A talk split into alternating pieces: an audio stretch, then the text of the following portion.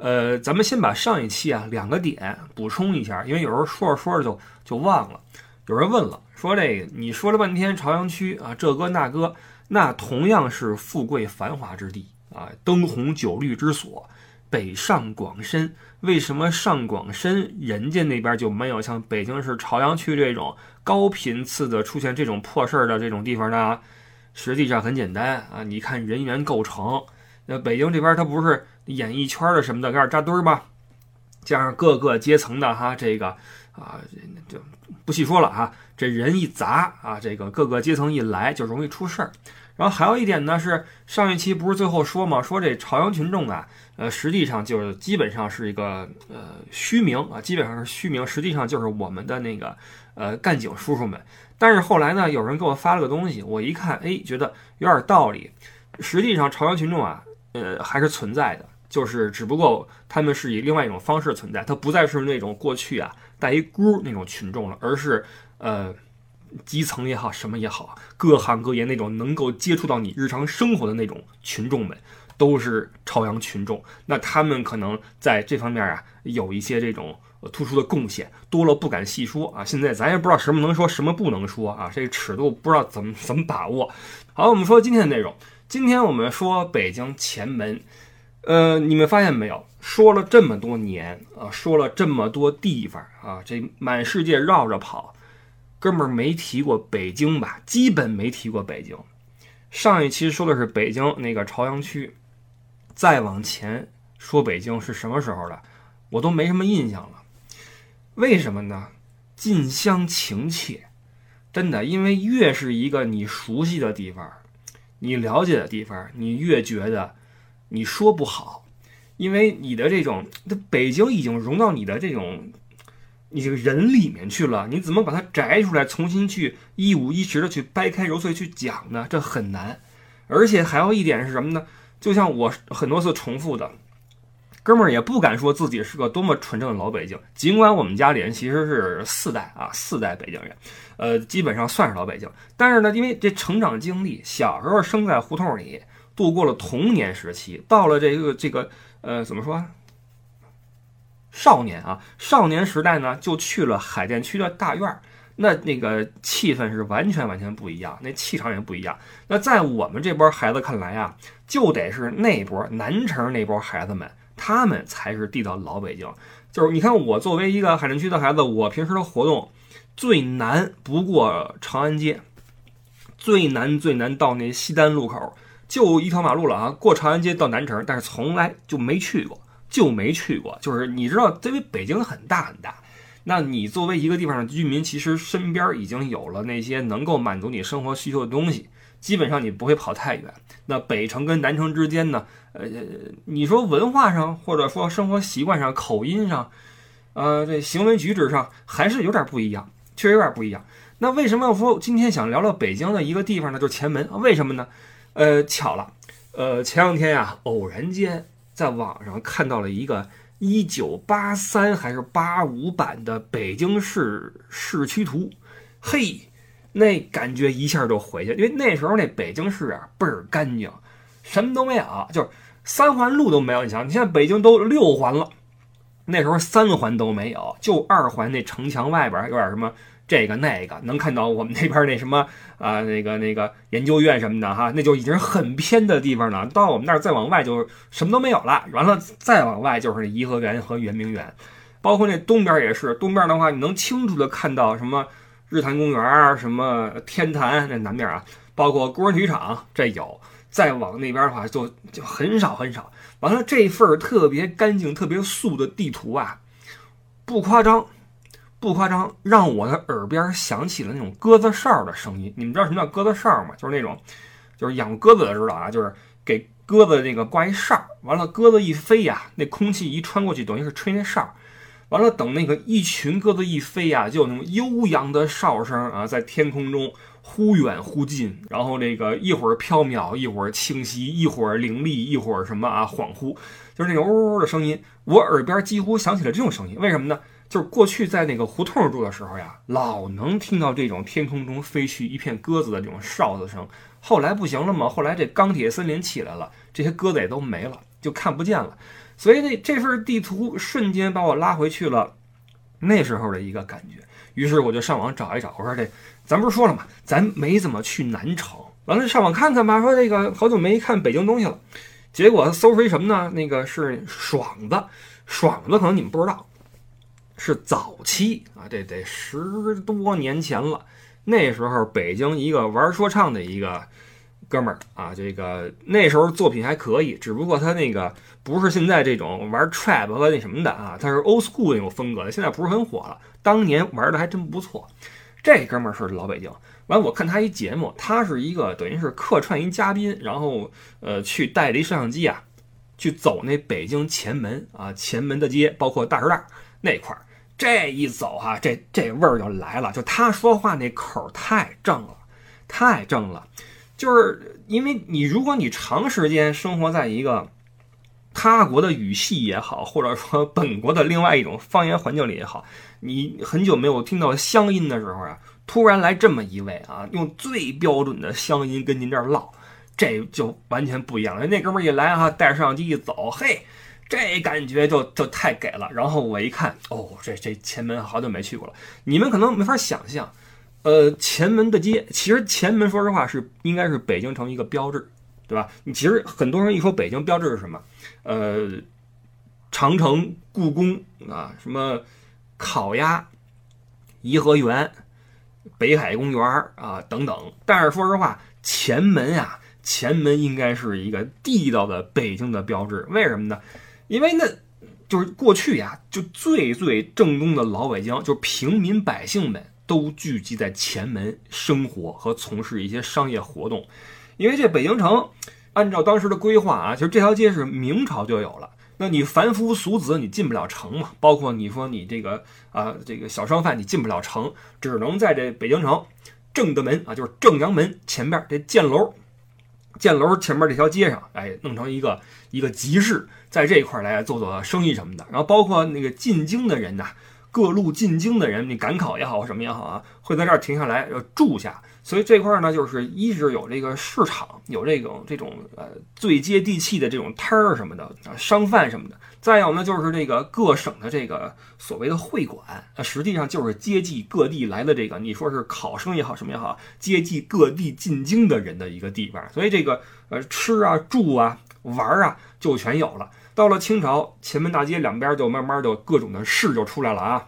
这个你看现在叫什么果子市啊、肉市啊、珠宝市，你听这名儿，你像什么鲜鱼口、猪市口、猪市口以前是那个那那个吃猪肉那猪，现在改成珠宝的珠了啊。猪市口对，就在南边。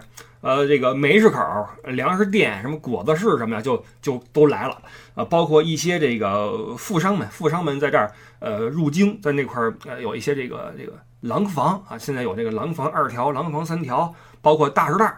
大栅栏这个这地方啊，这是一个挺那什么的，挺挺挺写出来呀，叫大栅栏啊，就是栅栏。这个栅栏是什么意思呢？就过去这个有那个宵禁，到了晚上呀，会把这廊坊这几条呀拿这栅栏给挡住。完了，大栅栏这条街呢，就大栅栏这条街呢，他因为有钱，他把那个栅栏比较大，于是叫大栅栏。结果说着说着就音儿都变了，叫大栅栏啊，这个。这个音呢，说真的，作为呃后来在北城生活的我，我也是后来都上小学了，恨不得啊，小学初中了到南城，我说这什么怎么怎么念呢？人说您您是北京人吧？这叫大栅栏啊，这个这发音啊，跟各位说一下，这一听就知道，说您要是念大栅栏，那毫无疑问，您是您是外来的朋友啊，那那北京人对吧？大栅栏，大栅栏就更了不得了，大栅栏是这个前门的街，呃。往西边啊，往西走的一个一个横着的一条街，里面就什么都有，各种老字号啊，就北京出很多老字号，你们也知道。待会儿咱们说啊，包括曾经的八大胡同啊，就是那个呃寻花问柳的地方。所以这整个这前门的街啊，是一个就是集这个吃穿住行，包括吃喝玩乐啊，各种的最最接地气的市井生活的一个一个地方。所以为什么说前门才是真正老北京的代表呢？那真的是。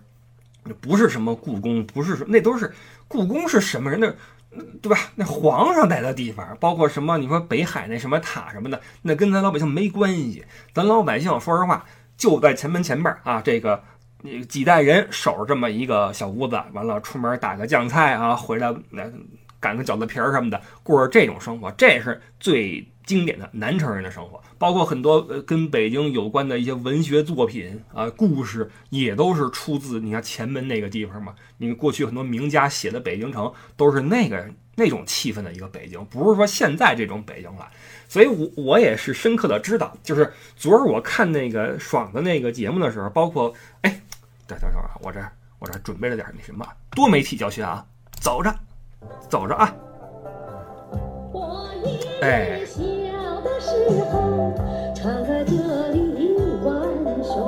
李谷一老师啊，九零年春晚。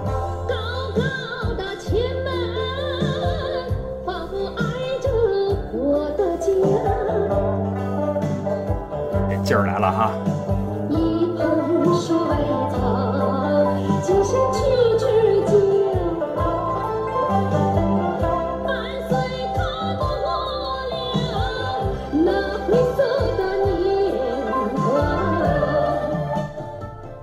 前门情思大碗茶，经典的名曲啊！吃一串冰糖葫芦就算过节啊！当时是九零年，李谷一老师真年轻啊！你看这一日三餐窝头咸菜，就这一口大碗茶。这歌啊，你看这名啊，《前门情思大碗茶》，是一知青写的。这知青呢是看到一个就是老华侨啊，就是老华侨归国到了前门这块儿啊，来寻找自己这个儿时的一些记忆。然后这个看到这一幕，触景生情，完了这个再结合老舍先生曾经写的很多那种什么茶馆里边的那些东西啊，哎，写了这么一首歌，然后这个传唱至今。这是一个非常接地气的反映北京人的心境的一个作品。这真的这个反映北京的歌啊不多。或者说你你以为很多，但其实那不是北京。包括汪峰那北京北京啊，还是叫北京，那也不是老北京的那种东西。老北京跟老北京相关的歌，一个是这个，还一个是什么呢？何勇《钟鼓楼》啊，那是神作啊，《钟鼓楼》是神作。好了，我们说回来啊，这这个前，所以为什么说前门是北京的一个代表啊？就是最最接地气的、最平民的地方。那包括时至今日啊，那儿还是有很多老北京啊，在那儿啊生活。其实这个，嗯，各位这个这个平时你看一些短视频也好，或看一些什么也好哈，您看到的一些这种打着北京的老北京的名号去跟你介绍什么东西的人呀，呃，怎么说？他们可能确实是老北京，但是那那劲儿啊，已经是有点夸张了啊。就你们肯定知道有那么一位，呃，一边吃东西一边跟您说啊，这个啊，这个。这最地道的什么什么，这嘿，北京人起来就这么一出哈，就就有点没必要啊，没必要。就是北确实是南城啊，南城的那个劲儿啊，那个确实是跟北城不一样。呃，这也是为什么？我建议您呢，甭管这个什么时候去北京，去一趟前门，真的离天安门也不远哈，就在天安门。他那怎么怎么形容呢？北京城不是一圈吗？如果说北京城那一圈是一个棒棒糖，那这个前门的街就是那底底下那个。棍儿啊，就是底下那棍儿，呃，直的往南杵，这个从北起那个呃呃前门那个正阳门，往南到那天桥，全长八百来米啊，这一个大街中间隔一朱口啊，要过个马路，呃，为什么那个正阳门你可以理解啊，就是那个北京那正门啊，完了正阳门出来到哪儿为止呢？到天桥为止。为什么叫天桥呢？天桥往东边啊一转就是天坛。你知道那时候皇帝得出城去祭天啊，出城祭天就要走这个前门大街这条道，所以这条道修的是比较的工整，比较宽，然后底下那都是那石板路啊，这是北京城以那时候来说是顶级的一条路了哈。呃，皇上皇上从那个正阳门出来，一路往南走，然后到一个桥那块儿。一拐弯就是天坛，所以这地方叫天桥。那当时那个这条街呀，也有一个称呼叫天街啊，包括现在其实也有人管这叫天街啊。这是这是前门当时啊，这个到今年得有个五百八十多年了啊，这么一个历史，呃，历史还是挺悠久的。但是呀，呃，这条街啊，说实话，伴随着这个一些历史变迁呀，没落了。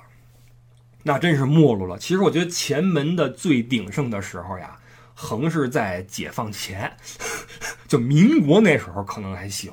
或者那个到清啊清朝的那个比较盛的时候还行，后来是真不行。尤其是现在，现在其实前门在我们北京人心里啊，已经是一个，哎呀，你说的矫情一点是块伤疤，因为已经不伦不类，什么都不是了，什么都不是了。我看了一些网上一些人采访，有一老爷子啊，老北京，这个经常穿上那个老北京那个马褂儿哈。去街上给人当导游啊，给人讲啊这块是什么，当年这块是什么啊？我小时候啊这块如何如何，然后说说我除了这个工作之外，平时根本就不再来了，因为这这跟以前不一样啊。包括一些孩子也说，小时候啊，小时候你看我们家住边上都在这一片，但是啊现在这一整啊没那味儿了。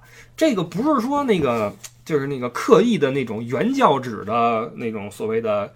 儿时记忆保护者啊，因为有些人确实是他总是一味的强调说不应该改变，不应该如何如何，他恨不得去去抵制一切的发展。那时代在变化，对吧？那城市肯定也与时俱进。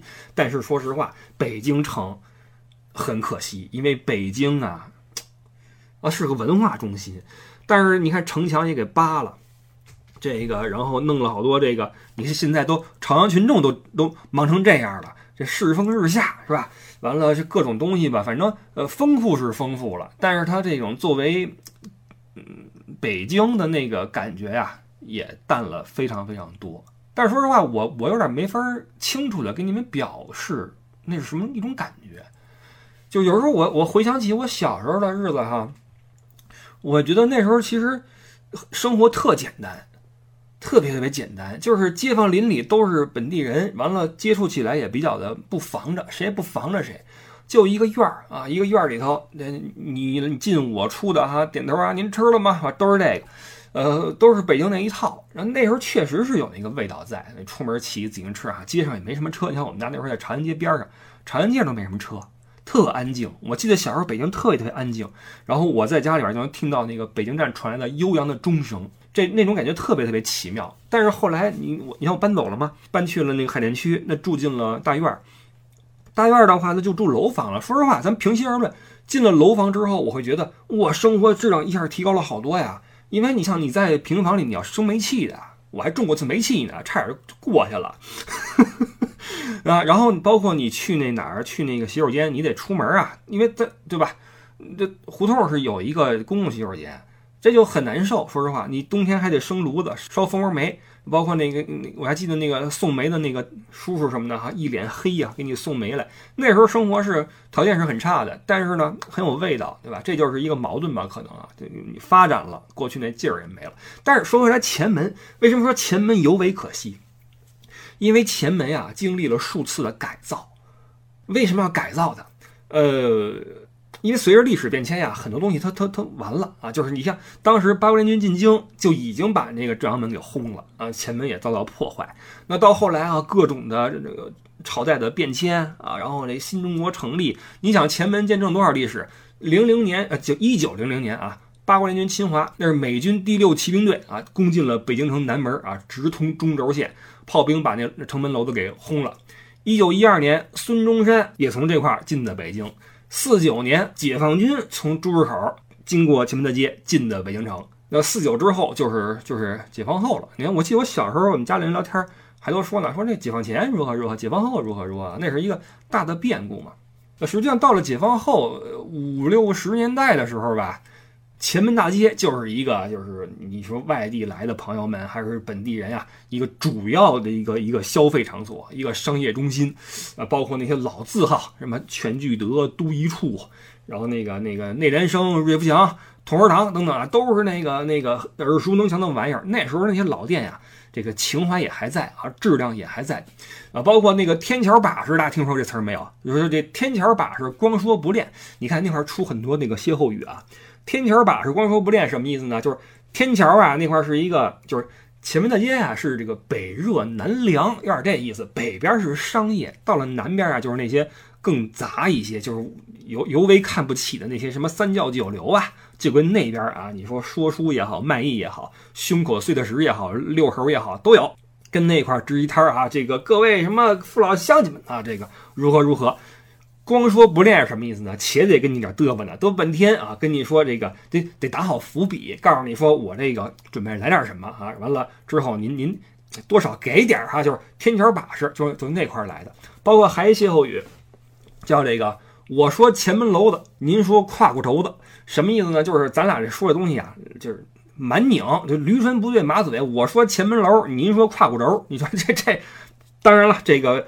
真正老北京啊，知道还有另外一个词儿啊，也能替代这个胯骨轴子，是另外一个词儿，但这儿就没法说了啊，很脏。但是这个俗语嘛，就是你看这个，能从这些词儿里边你也能知道啊，那块是一个平民文化的诞生地。那天桥把式那块还有呢吗？就你也可以过去看，我都到了我小时候了。你看那天桥那些东西，到了是六十年代之后，就慢慢的就淡了，包括那个。八大胡同那都对吧？那失足妇女改造，那就你就就关了吧，你不能有这个对吧？都改成居民住所了。现在你去还在呢，都是那些老的那个。其实现在那胡同也不像胡同了，包括其实那块那胡同呀，也跟北京城正经胡同不一样。正经胡同是正经是那个横平竖直啊，两边那房子哈，那个那个院儿很漂亮，门口那个镇宅那狮子什么的，你像我们家门口就是啊，三节石台阶儿，两边是那狮子，嘿，进去之后还有那个，哎，就不不说这个了，这个你你们听那什么马未都什么的啊，跟你们聊那院子什么的，我也说不好，但是呃，我记得特别清楚那个。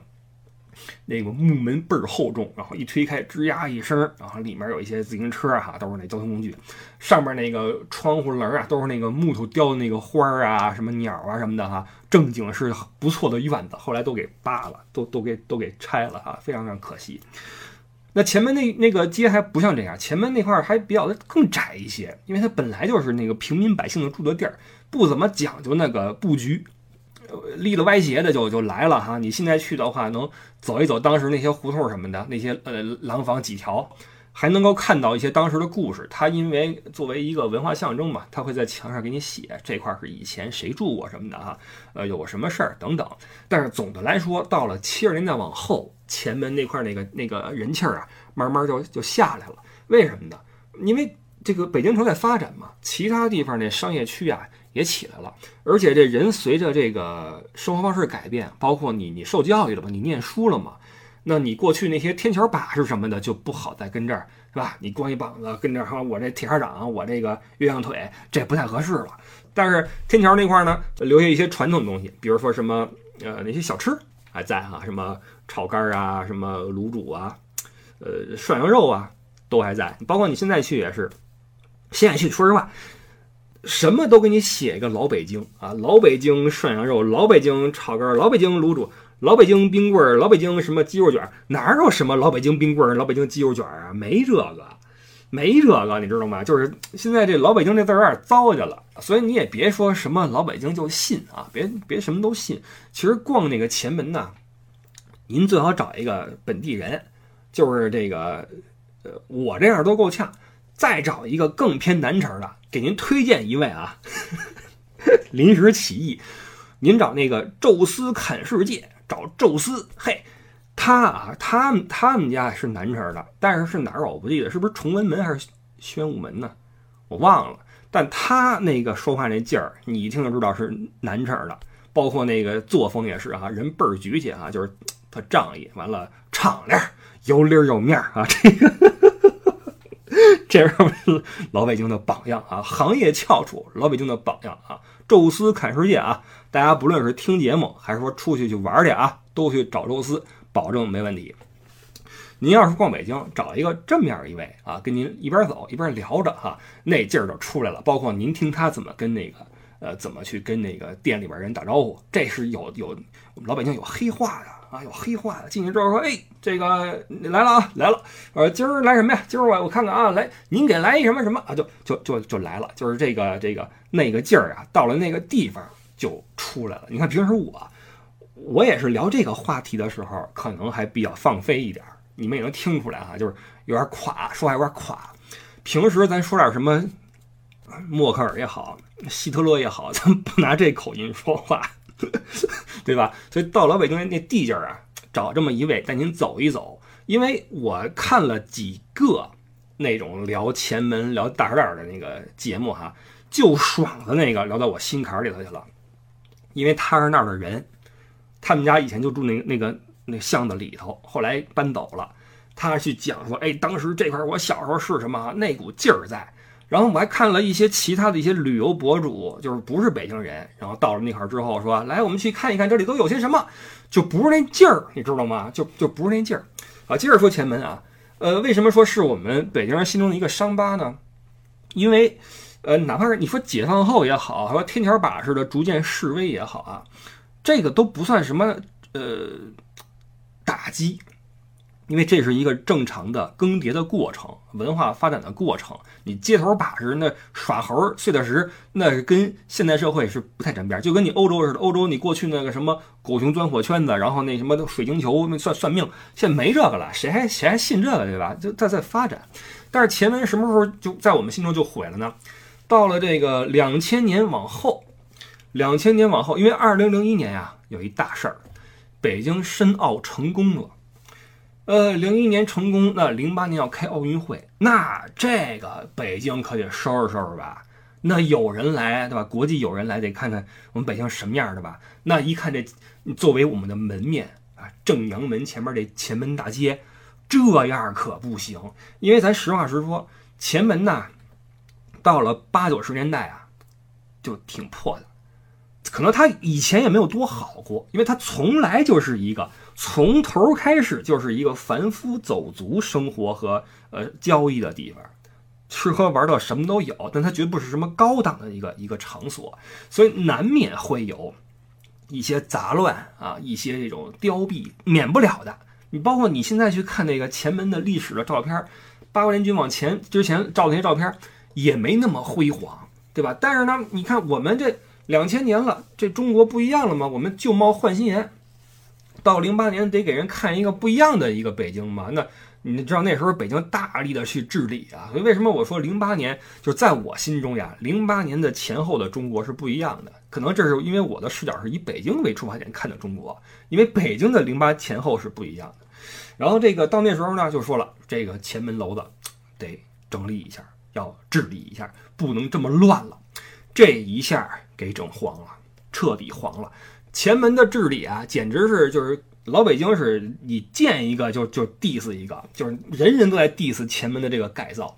我记得很清楚，到了零，因为这个改造改了很多很多年呀，呃，设计方案提了就提了好几年，设计了九版方案啊，这是。因为它属于崇文区，崇文区区委包括一些什么设计院呀，包括一些老院士什么的哈，老的那种文化界的呀什么的哈，都出来去，呃，琢磨这事儿，设计设计了四年啊，九版方案到了这个零七年了，这眼瞅着还还一年就奥运会了哈，那时候才开始说我们动工吧，这个弄。但是这个你知道前面的街那那也是一个大工程哈，那崇文区靠他一个呃对吧，无力独资说承担这个项目，于是呀拉来一个巨头啊，这个潘先生潘石屹，SOHO 中国啊来入场说咱一块儿啊弄这块儿，然后潘石屹当时投了五十多个亿吧，买了百分之四十九的股权啊，就就叫什么北京天街呀还是什么呀，天街集团呀啊一块儿来设计这前门，那。潘先生就跟这些文化界的，包括这种你看区委他们的视角就不一样了。你像那什么文化界的人士想的是什么呢？那前门是文化的一个浓缩，呃精髓，对吧？那区委想的是什么呢？区委想的是前门是我们一个一个北京的象征，啊，这有政治意义啊，这天街呀，这呃对吧？正对天安门嘛，那个你从天安门广场往南走，直接就是前门了嘛，这政治意义啊。完，潘石屹想的是，这是一怎么说？这是一商业中心的。我这五十几个亿拍这块了，我是陪你们玩文化的嘛，我是要挣钱的呀。你看，这从一开始这事儿就瞎了，就是有人是商业角度，有人是文化角度，有人是政治角度，没法融合。就设计院什么的都是那个。老派的风格哈，说我们把它还原成，你说是是清啊，还是还是民国呀？想了半天，完，SOHO 中国说咱不不不不不不用这个，我们请设计团队啊，弄一个现代的啊，来结合这店呀，找那个国际高端品牌啊，奢侈品。呃，一开始招商啊，呃，确实是啊，很多那个奢侈品牌来来来响应，包括什么 Prada 呀，这个路易威登啊，什么 GUCCI 呀，什么范思哲呀。苹果呀，等等这些国际知名的奢侈品啊，全都说啊，对这块儿有想法。潘的定位什么呢？我们把这条街啊打造成中国的香榭丽舍大街。你们那巴黎不是一凯旋门吗？完了这边是香街，那边是西尔广场。那我们是这边是正阳门，完了一个街，那边天安门广场，也大差不差啊，顺序可能不太一样，但是大差不差是这个是这个风格。但是这个计划呢，最终是没能成功，因为啊，国际这些顶级的奢侈品店啊，他们对自己的这个店铺的外立面有要求。他不能接受说我们要统一的弄成什么明清风格、什么民国风格，不行，我们得有自己的门脸儿啊，这个不行。而且呢，我们这这个这个邓次的牌子呀，对吧？国际的一线品牌啊，我们对这个商圈的这个怎么说？呃，整体的布局有要求，你不能说我我跟这块儿，然后我对面是一卤煮这。这不行，但是当时那个这个天街啊，还就是这么安排的，因为都想的是什么呢？把那老字号给请过来啊，跟这块什么那六必居那，你像那卖那个酱卖酱的，你边上是 LV，这这行吗？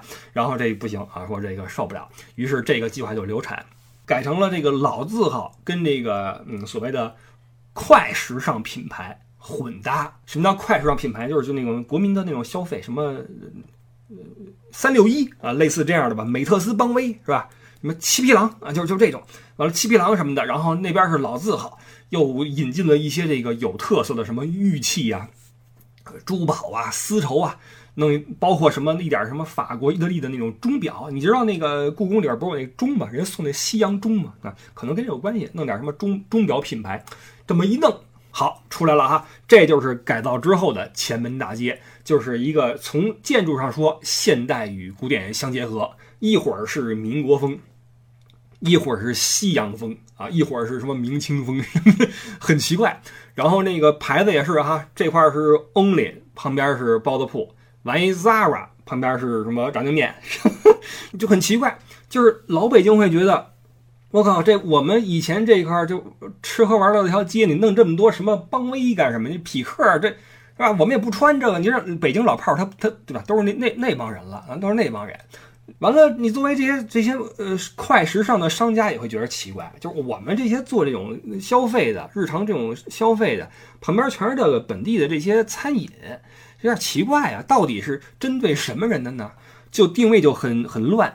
完了，饶是它乱吧，那你能你能开去也行，因为你要说前门大街的人流是是少不了的。但是尽管如此，这些快时尚品牌在入驻了前门几年之后啊，纷纷撤店，纷纷弃店。为什么？包括很多老字号，老字号也受不了了。为什么呢？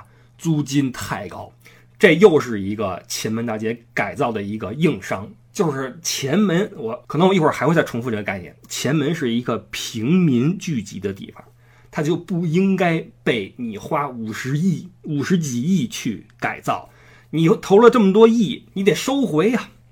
你怎么收回？你只能从这些铺子身上收回。这些铺子本来就不是那种说能一笔能赚那么多钱的铺子，人家卖炸酱面也好，卖什么，人家不是不是那种店，是针对平民的店。所以这些铺子为了生存，不得不提高物价。但是你说你你卤煮你能卖多少钱？卤煮本来就是平民的吃食儿。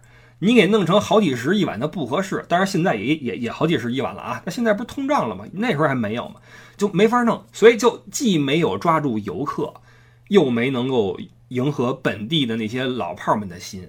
你像什么茶汤里、年糕前各种小吃店啊，在二零一零年前后相继撤店，包括之后那些更大的什么月盛斋、呃苏道，都慢慢的就合约到期也走了。走去哪儿了呢？大栅栏那边有那个小一点的铺子，跟那块继续自己这个营生，因为人家本来就是扎根于那块的，就是那块诞生的，不会走，对吧？但是您弄成这样子的话，他们真的接受不了。所以那时候的前门呀，去的时候你都伤心，看着都伤心。我是因为我作为一个北城人哈，我很少去了。我小时候小时候住南城的时候，我也都是去东单王府井呃，然后那个北京站，很少到前门。因为那时候太小了，也不会骑车哈。完了，上学的时候呢，跟同学去过。那时候是九十年代上下，那时候前门特别特别破，又挤又破，然后都是那小铺子什么的。但是那才是前门呀，就前门就是一个又挤又破的地方，大街还可以，但里边那小巷子就是又挤又破，那才是前门。但是确实是那个那个景观那个感受呀，非常的不好。完了，最后一次去真的是让我让我吓一跳。我那次是差不多一五年去了一下，我都傻了。就那个，因为那是呃零八年奥运会，奥运会是八月八号吧？八月七号它开业，开业之后那包括那个叮叮车。电单车就是前门街上一个优惠电车，北京台还特意报道了，说这个车啊重新投入使用哈，重新带我们找回老北京的记忆什么的。我一五年啊走了一趟，我的天，吓死我了！前门的街几乎没有人，几乎没有人，能想象吗？这可是就说是这个中国第一街长安街吧，但是前门是跟怎么说，长安街是正垂直的，它可是那棒棒糖那瓣儿啊。棒棒糖的瓣儿居然没有人，然后那个街上面那店呀，很多都关门了，什么红星二锅头什么的哈，都没什么人，让我觉得这是怎么了？这是前门吗？说怎么能够改成这个样子？街上也没人了，店也关了，然后要什么没什么。所以那时候的前门真的是让我寒心啊，就觉得怎么成这样子了？那时候所有的北京人。提起前门都一声叹息，就这个给整的真的是不伦不类，然后最后什么都没有了。我猜测后来应该变成了那种旅游团的一个专用的街吧。我猜测啊，我不知道，因为国内的旅游我不是很熟，是不是旅游团得走一趟啊？然后坐上那电单车，然后边上买点什么老北京布鞋，吃碗炸酱面或者吃个涮肉。我猜啊，但是说实话，那条街上面有全聚德，全聚德谁还吃啊？作为一个北京人，我衷心的敬告您啊，都不是说劝告您了，我正告，我正告各位听友，别吃全聚德，太贵了，不应该是这样子的，你知道吗？吃烤鸭去别的店，以前咱们聊过别的店啊，这个你别说，咱们这节目 说完之后，很多人慕名啊，慕名去吃那四个字那烤鸭店的烤鸭，所以你看这个这条街，这个包括那些老字号的运营啊，也是有自己的问题。很多老字号的定位就跟条街一样，他想改，想弄成高大上，但是他他不是这样的。呃，你不能忘了初心。前门的街也好，包括一些老字号也好，都属于初心给忘了啊。就是所以这个越整越不行。所以到了一八年，你看零八年开业，然后这个十年之后，这十年几乎就是糟心的十年。到了一八年，说了哈，大范围的撤店，重新再去改这条街呀。我我再啰嗦几句啊。这条街原本是北京的平民百姓的一条街，然后后来呢，因为旅游业的兴起，然后有很多这个，呃，外来的朋友们啊，去天安门之后得看看前门，因为前门还是呃名声还是还是比较火的嘛，对吧？名声在，那么有这个消费的需求，那你到底是雇本地的老炮儿们，还是雇游客，对吧？你到底是呃玩商业还是玩文化，还是走政治路线？你要是三者兼顾的话，那结果就是抓瞎。这十年探索基本上是以失败告终，最后一条街是这个什么都没有。所以这就提出了一个这个嗯所谓的历史古街改造的这么一个课题，就是很多城市其实都会有这样的课题。你比如说，呃，我们举个例子，这个成都，成都现在有太古里。你像上一期咱们也说了这个朝阳区太古里，其实我觉得从这个。从布局上来说，呃，构思上来说，成都太古里更有味道，因为它挨着一个大慈寺，这一个极繁华，一个极清寂，这两个地方的一个对比特别有意思，让你觉得这地儿挺好玩的。你像北京的太古里呢，是在这个，嗯，我觉得是消费能力上是碾压级别的，就是这个，我我我直接说了啊，这个成都的朋友不要不开心。就以我在两个太古里多次经过的这个感受而言呀，我觉得北京太古里里边的人呀，呃，起码有很多是消费者，而成都太古里呢，好多都是那个小孩子以及一些网红，网红喜欢在那儿拍一些照片，呃，拎一包，然后挺着胸走过去，一天拍个十条，然后就走了，他们消费不了什么东西，说实话。但是北京真的是那块的购买力是真的强，而且北京那块的人的那个穿着打扮呀，可能也是因为他人会高一点，然后看上去还挺有挺有风格的。那成都在这一块呢，就是气势上可能会弱一些，但是在构思上，我是更喜欢成都太古里。然后，呃，太古里你知道成都那个哈边上还有 IFS，这两个等于是一商圈儿，组成一个商圈儿。你去太古里的话，也会去 IFS；你去 IFS 的话，那不是熊猫嘛？熊猫屁股打一卡，你也会去太古里。这是一个等于是一个怎么说呢？是两个开发商的一个非常好的一个互动，你既是竞争，又是一个呃一帮一对对红啊，把这个商区给带起来了。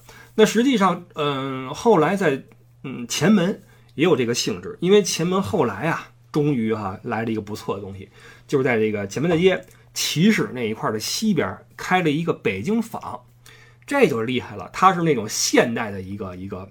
经过非常好设计的一个商圈啊，里边有什么酒店呀、什么咖啡馆啊、什么创意书店呐等等的哈，就非常适合这个真正的现代人。就是您您您也别聊什么老北京了，您也别聊什么这个这那，就是现代人去那儿一个有创意的一个消费地，这个是很能迎合现代人的一个一个心理需求的。那包括那块确实是在文化上有优势啊，你往远处一看，天安门是吧？那正阳门。这不一样嘛，所以北京坊的出现，我觉得实际上对于，呃前门大街来说，就类似于太古里边上多了一个 FS，是一个双元的一个相互的一个拉升，一个带动。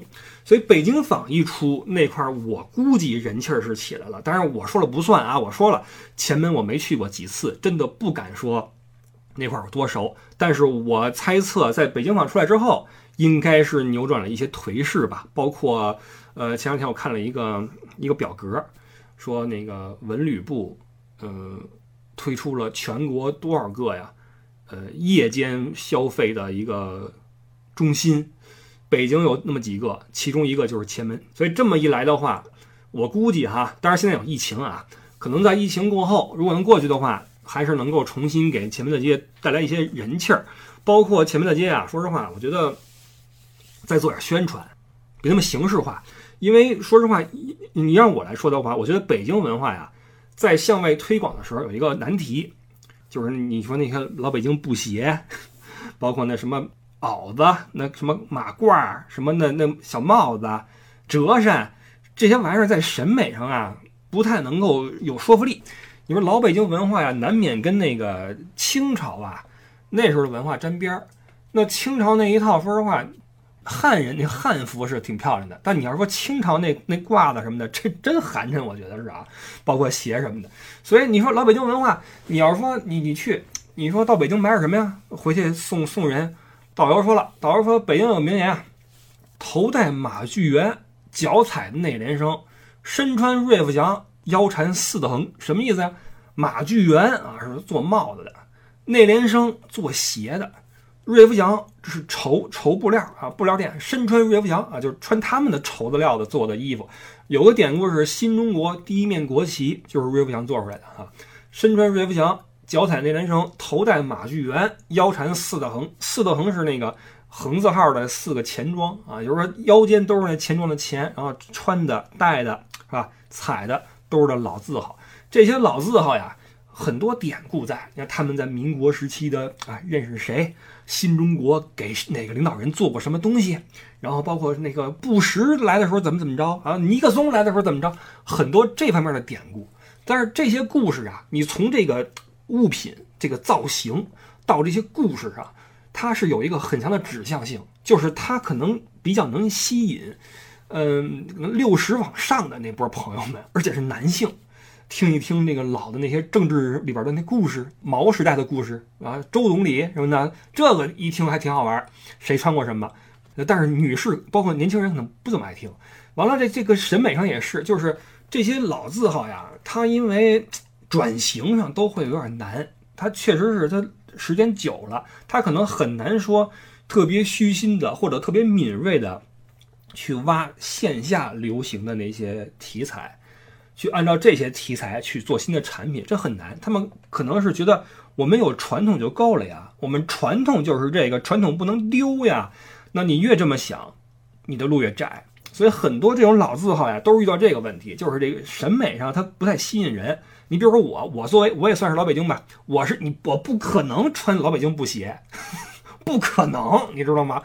什么那个马具园，你给我，我绝对不带。它这个有会有一个文化断层，所以当这玩意儿变成了一个，嗯，百分之百的一个纪念品的时候，那你就以它以前是真正的是消费品呀，以前的人是真的是这么穿这么戴的。就跟现在你背 LV 似的，那时候你那对吧？但现在不行了，现在你完完全全的成了一个摆设，成了一个文化象征。那我为了这个玩意儿，我花这么多钱弄回去，我看这个不好看又不实用，那你说怎么弄呢？所以这个是我我个人的啊，可能您特别喜欢，或者您觉得这玩意儿特别好，但是我个人会觉得这些老字号的问题在这几个点。所以这个就看有了北京坊之后的前门大街能怎么着吧。嗯，我也是很久不去了，所以我下次回国呀，我无论如何要去趟前门。尤其是这个咱们是旅游博主，是吧？这个到时候呀，过去之后再给各位拍着短视频啊，在群里面放一放，好吧？然后这个就是我们今天的差不多一个内容了。那个最开始那个曲子呀，《前门情思大碗茶》，再说几句啊。大碗茶，这是北京的一个文化象征。呃，为什么呢？就是因为以前那茶馆文化比较的流行，在北京，就是过去是那个清朝的那些，呃，子弟们，八旗子弟们，吃着俸禄是吧？完了也不用上班，成天就出去就就花钱去去聊天啊，就去那个茶馆里边去看看戏，聊聊天什么的。包括茶馆也是一个有点像什么呢？有点像当年那个欧洲那边那咖啡馆，就各路你说那个名家也好啊，什么也好啊，包括那些老百姓。都往那儿走？是北京文化一个挺有意思的一个一个凝结点。完了，解放之后呢，到了改革开放的时候，有那么一位先生，名字我早忘了，他是跟那个前门那块儿啊，开了一个呃叫叫什么大碗茶馆儿，好像是还是摊儿啊，跟几个人一块儿卖大碗茶，两分钱一碗，两分钱。其实最主要的还是一个便民，因为那个时候也没什么商业的那种，就是主要是为了为人民服务啊，不为挣钱。完这就火了嘛？完大哥以后又成了一个成立了一个大碗茶什么文化什么公司呀，在北京应该是做了不少文化方面的一些这种文化商业结合的这么一个东西。所以今天你去前门还能看到一个这种大碗茶的那么一个那么一个铜铜塑吧，一个铜雕啊，告诉你哈，以前大碗茶是这么回事儿。所以这个说实话还是挺好玩的。但是呢，前提是您啊找一位懂的。那你才能够知道，哎，过去老北京是怎么过的。那最后总结一下啊，就是还是希望前面的街能够找到自己的定位。街嘛，一条街无论如何都是以人为本的，有人才有街，对吗？你没有人的话，这条街有什么存在的意义呢？嗯，但是说实话，北京的文化呀，包括北京的一些吃食啊，推广起来是有难度的。像刚才说的啊，你说审美上一般，呃，美食在口味上。就挺刺激的，是吧？很多人会拿北京的美食开涮，对吧？作为一个老北京，我也我也没什么感觉。就是如果能够给你提供个乐儿，那也行。但是说实话，说实话，我是真好那一口。每次回北京，我都必然必须要吃至少两顿卤煮，包括那什么大连火烧、门钉肉饼、烤鸭，必须得整一全套。这个口这个东西啊，嗯。家乡嘛，对吧？哎呀，难得说一次北京啊，这个真的是也没什么准备，想起什么再再聊点什么吧，好吧，谢谢您了。然后那个完末了给您放一歌吧，换个几句啊，这个是跟前面那个前门情词大碗茶呼应一下，来自北京的一个说唱组合叫龙井，唱的叫这儿北京。我的家名字叫北京。我爷爷小的时候常待在这里玩耍，高高的前门楼子仿佛挨着我的家。一蓬衰草，那几声蛐蛐叫，伴随他度过了灰色的年华。吃一串冰糖葫芦，就算是过节了。他一日三餐窝头咸菜就着大碗茶，几句老的歌词勾勒出如今的变化。可北京就是北京，这里是我的家。生我养我的地方叫北京，哭过笑过的地方叫北京。玩过闹过的地方叫北京，走过的路过的这里是北京，挨过恨过的地方叫北京，住过拆了的地方叫北京，吃饱了就睡的地方叫北京，这就是我的家，名字叫北京。